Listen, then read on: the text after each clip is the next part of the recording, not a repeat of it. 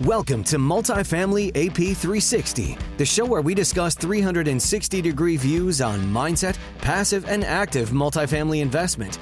If you're looking for tips and strategies, or just want to learn from the experiences of others, both good and bad, then listen on. This is Multifamily AP 360 with your host, Rama Krishna Chunchu.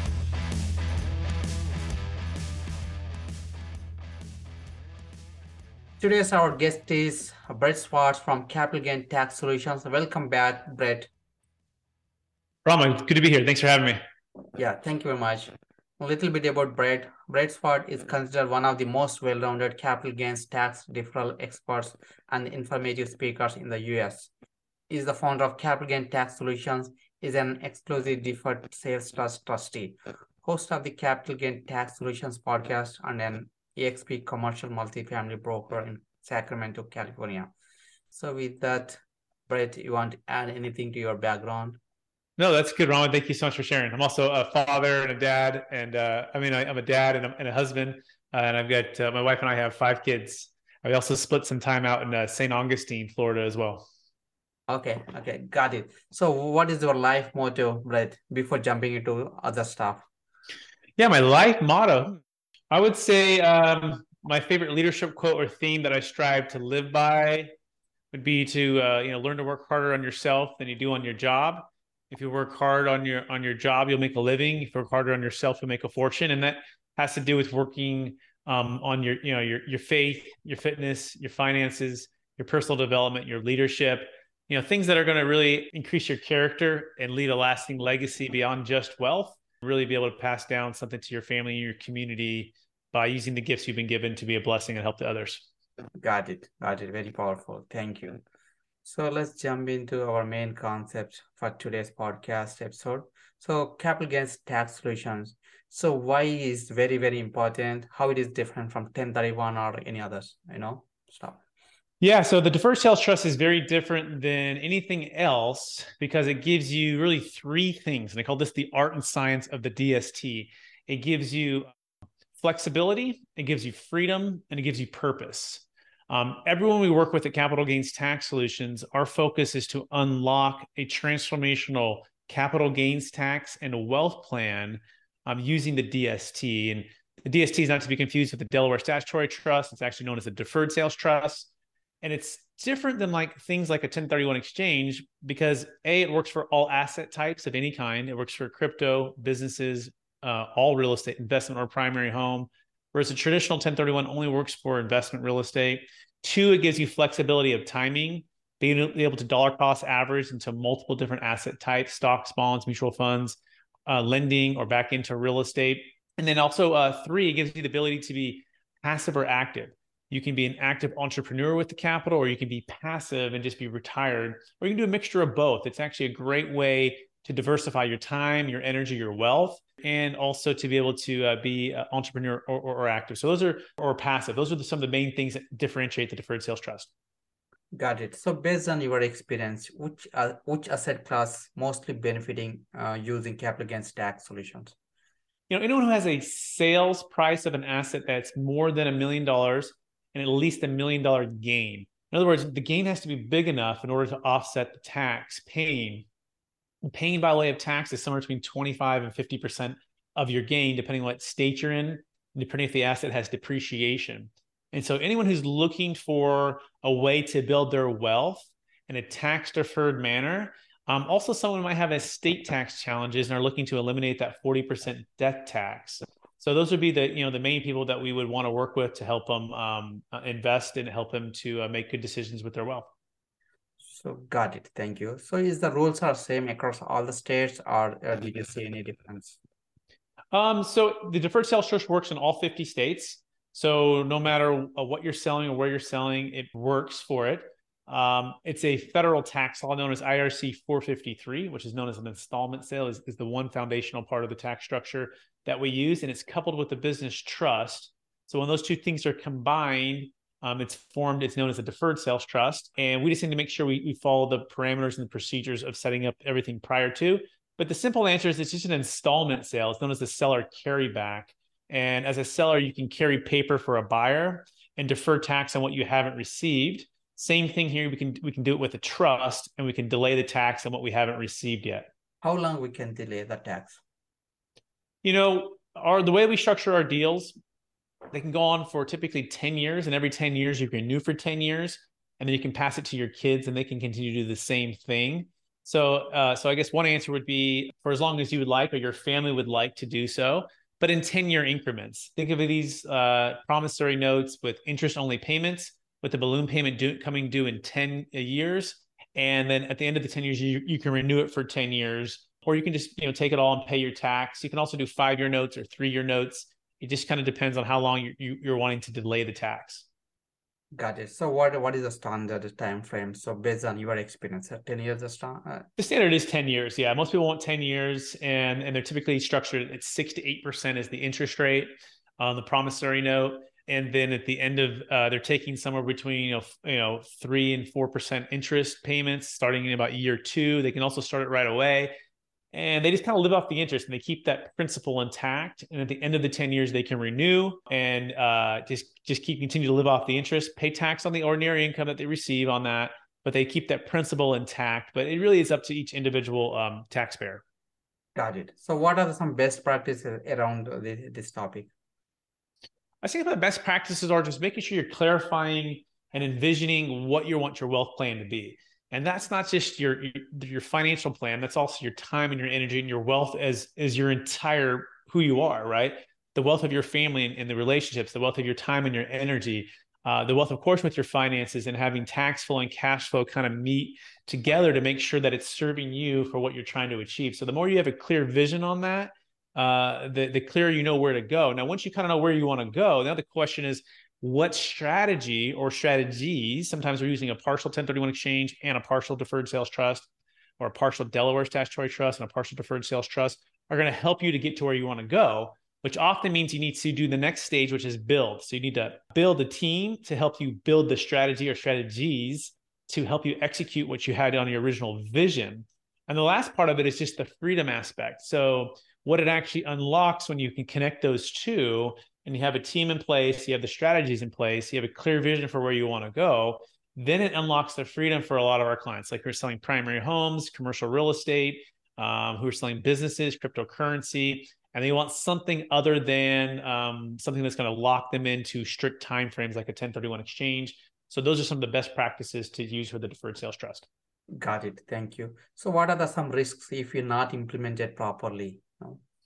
Yeah, number one, the number one risk if you don't implement it properly is that it doesn't even work. In other words, you take what's called constructive receipt because it wasn't properly structured within the um, the purchase and sale agreement, wasn't properly structured in the APA agreement. Uh, you took the capital in a way that triggers the tax, so you're not even eligible to use it. That's number one. Um, I think number two would be you don't have a clear plan and, and experience with the investments that you're putting the money in because investments all have risk. So just because it's in a trust doesn't mean it protects the investments. We still have to put it into something to make money.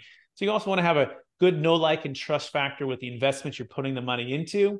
Um, when you combine those two things, um, it, it can go pretty smoothly if you have a team that sets it up properly and the right amount of time and the right order. You, you, you delay the tax because you take a promissory note. You become the lender and then you have a team to help you execute the investments. Which, by the way, you can also execute the investments with the trust, which is really cool.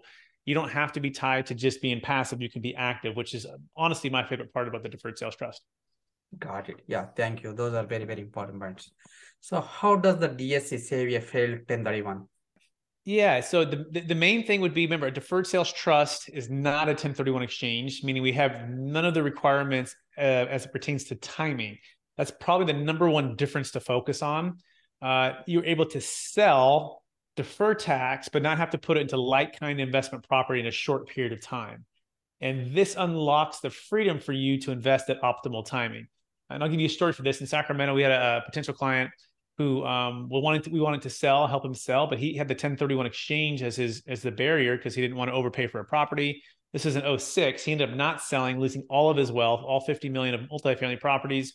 And we came to find out that the deferred sales trust in about 2009 that could have saved him, be able to sell, pay off all of his debt, defer the tax, but instead he loses he loses it all. He ends up losing his house losing his marriage and going bankrupt. It was a whole disaster. So I would say the major thing is optimal timing. Number two, uh, the major thing would be a new depreciation schedule. So in a 1031 exchange, your depreciation schedule travels to the next property. That's not good. You want to increase your depreciation schedule have a higher one to offset your cash flow. We call this tax flow. For every dollar of cash flow, you want a dollar of depreciation ideally to wash away in that given year. But if your old 1031 travels and you have a low depreciation schedule and still a high cash flow, guess what? You're having to pay tax on all of this. So with the deferred sales trust, if you bought that same property using the DST through a joint venture partnership, the way we structure it, you're able to get a new depreciation schedule, which you get you get the majority of. So that's a powerful way to build wealth. Uh, the next one would be just diversification, the ability to diversify away from um, an asset type that's highly appreciated, like a you know California multifamily property, like a you know tech company, like cryptocurrency. When you when a year ago, when you you know when most people could, should have sold all of it out. So that is the best thing to be able to diversify. The last one has to do with um, the ability to move out capital outside your taxable estate. And this is really powerful because if you're ultra high net worth, 40% death tax is subject to people who own more than 24 million of wealth inside of their taxable estate or 12 million if they're single. So that's set to cut in half in 2025. And so the goal is to get the wealth out. The challenge is most people have to give it all the way to charity, have to try to gift it away, which is kind of which is going to be a slow process, and or um, they have to buy a bunch of life insurance to offset it. And so we eliminate all of that hassle and you can sell your asset and then one day move all of your equity outside your taxable estate, eliminating that 40% death tax. So those are just a few of the reasons why you would use the deferred sales trust versus the 1031 exchange. Got it. So at what stage we need to engage DST, you know, expert? What's the timing for it? Yeah. Yeah. So what, what's the timing to engage in using the deferred sales trust? I would say earlier the better. The neat part of what the way we work is we work on a no cost, no obligation basis for any reason you want to use the trust, your deal doesn't close, you don't owe us anything. However, it's very crucial that we set up the trust prior to the escrow having all the contingencies removed, the buyer removing all contingencies in escrow. If they remove them all, then it creates a situation where it could be constructive receipt. So we need to have the trust or some language inside of there that you're doing this planning prior to all of that uh, happening. And if you do that, we can set everything up in time. That's number one. Number two could be if you're in a 1031 exchange, we're setting this up um, with a qualified intermediary that will work with you to have this as a backup plan. Not every qualified intermediary wants you to know about this, and so we work with. Uh, if you work with us, uh, we work with our number one strategic alliance for for for 1031 exchanges and deferred sales trust, and they'll give you both options uh, alongside of us to make sure that everything is lined up properly. So, uh, and in that scenario, we can save a failed 1031, basically, our failing 1031 on day 45 or day 180 and so just uh, connect with us, capitalgainstaxsource.com. We can walk you through all that. Got it. Got it. So what, what is the process, overall process, you know, at high level? Um, like how does it work? Yeah, the process is A, set up a trust. Um, B, assign your interest um, or ownership to a, to the trust prior to the close of escrow. And then C, have a third party buyer all ready to go to close escrow. And D, I guess, receive a promissory note at close of escrow.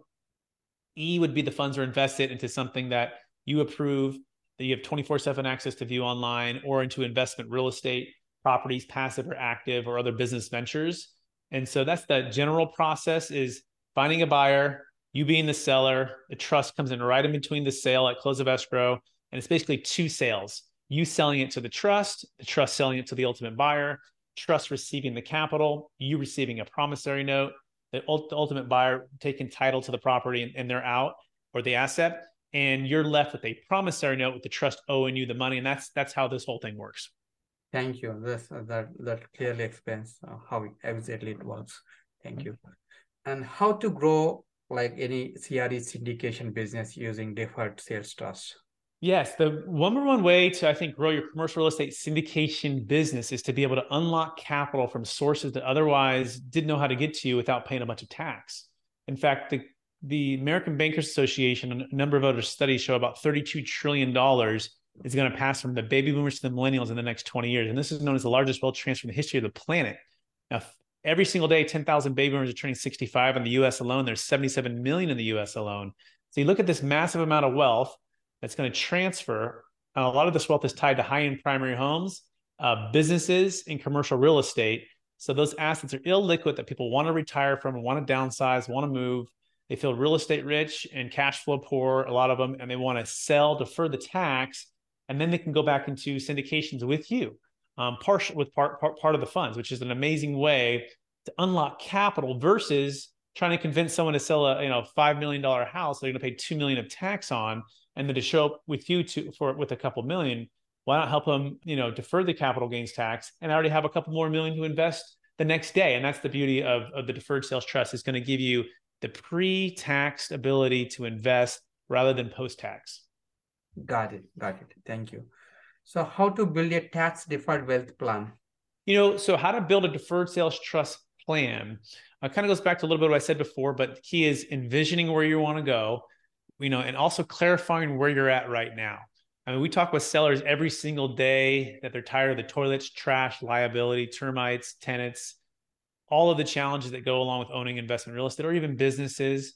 But also, we, we ask them to clarify B, where do they want to be with their time, their energy, their wealth, their next entrepreneurial freedom, or their retirement.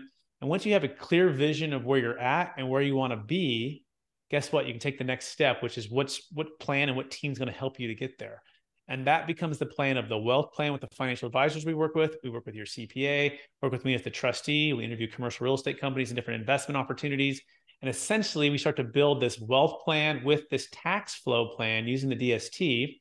And the last part would be just how do you pass it to your kids or the next generation? Well, we do that through a living trust typically. Um, and so all of that together creates the deferred sales trust plan. Got it. Thank you. So would you share any case studies from best case, best case scenario point of view and also challenging case scenario point of view? Oh, okay. Yeah, I'll give you the Monday morning quarterback. So it was a deal mid 2000s. A gentleman sold a $20 million asset uh, in Minnesota. He's used to doing 1031 exchanges and he sold at the peak and he said you know i think something's happening i think i think 2008 something's going to happen and so instead of overpaying in the 1031 he used the deferred sales trust and he parked it into conservative stocks bonds and mutual funds that were hedged and protected weren't subject to the big crash of 08 and basically kind of just broke even for a couple years and five years later the bank calls him and says hey you know that property you sold to that buyer a few years ago he says yeah he goes well we just foreclosed on it we're curious do you want to buy it back from us he goes, Well, maybe what's the price? And they say 60 cents on the dollar. In other words, 40% less than what he had sold it for. So he used the trust, the money in the trust to buy back that property at 60 cents on the dollar, right? Which is incredible. All tax deferred, by the way, not by not not not paying a single dollar in tax yet.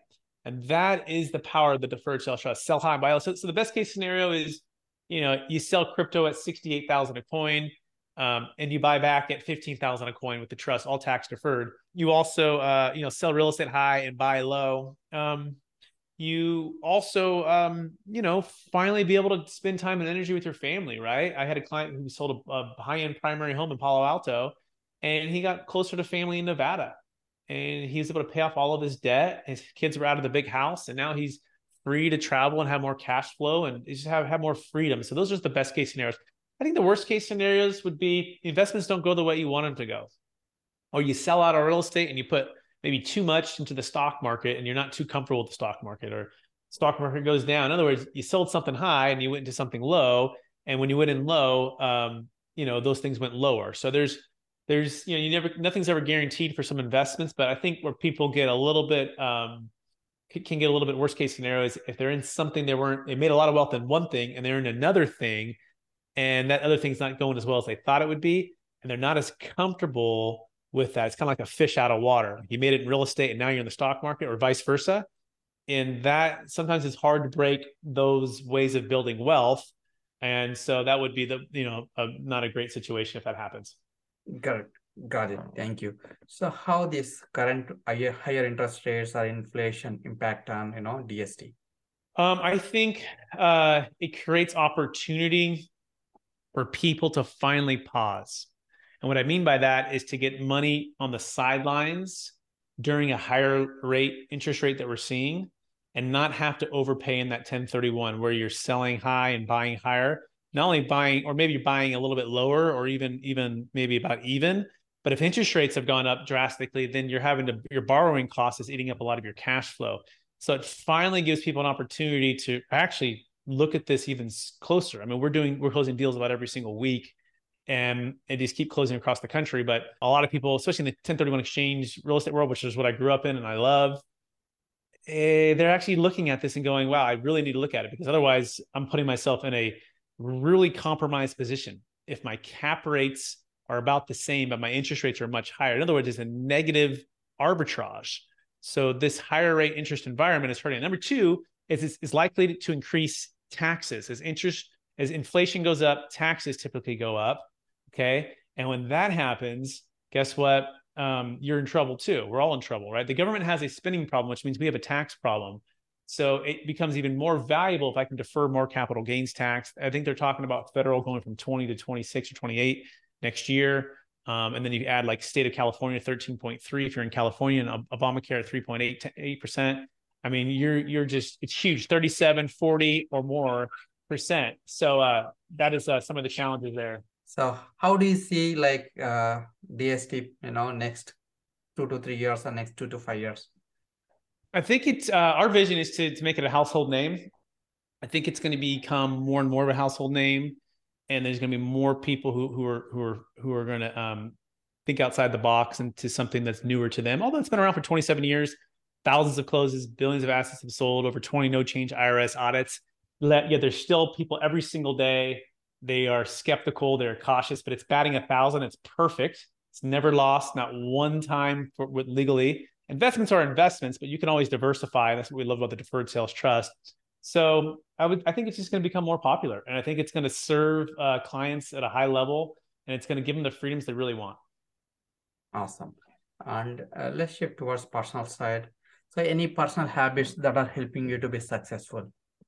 Uh, yeah, uh, I would say you know, faith, family, fitness, finances, personal development, leadership, and that has uh, those are those are things I try to practice every week or sometimes every day. Ways to be building and investing into those things, such as working out every single day, just about drinking a lot of water for my health, getting good sleep, um, time in prayer and meditation. I uh, try to do it every single day.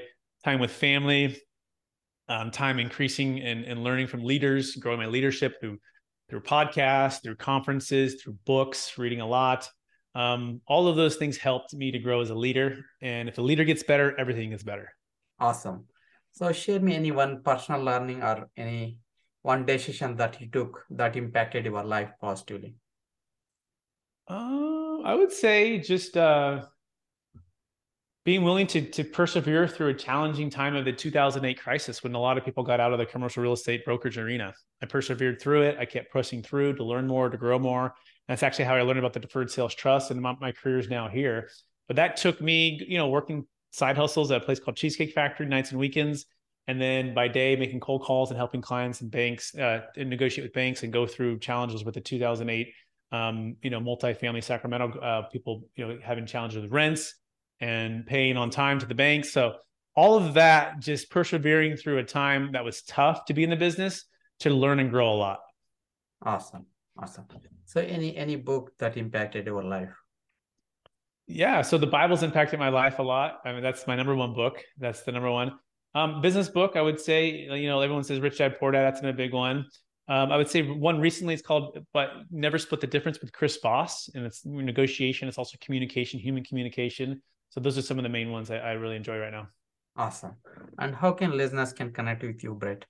They can go to capitalgainstaxsolutions.com. They can also look for the new book that's coming out soon. It's actually called Building a Capital Gains Tax Exit Plan. It's on Amazon uh, here in the next 20 days or so. But go to capitalgainstaxsolutions.com, download our other free ebook um, as well. Um, you can subscribe to the YouTube channel, Capital Gains Tax Solutions. Awesome. Thank you very much, Brett. Thank you, Rama.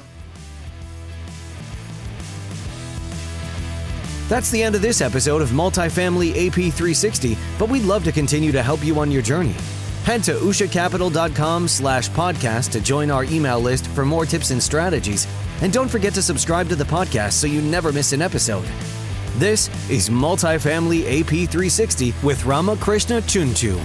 We'll see you next time.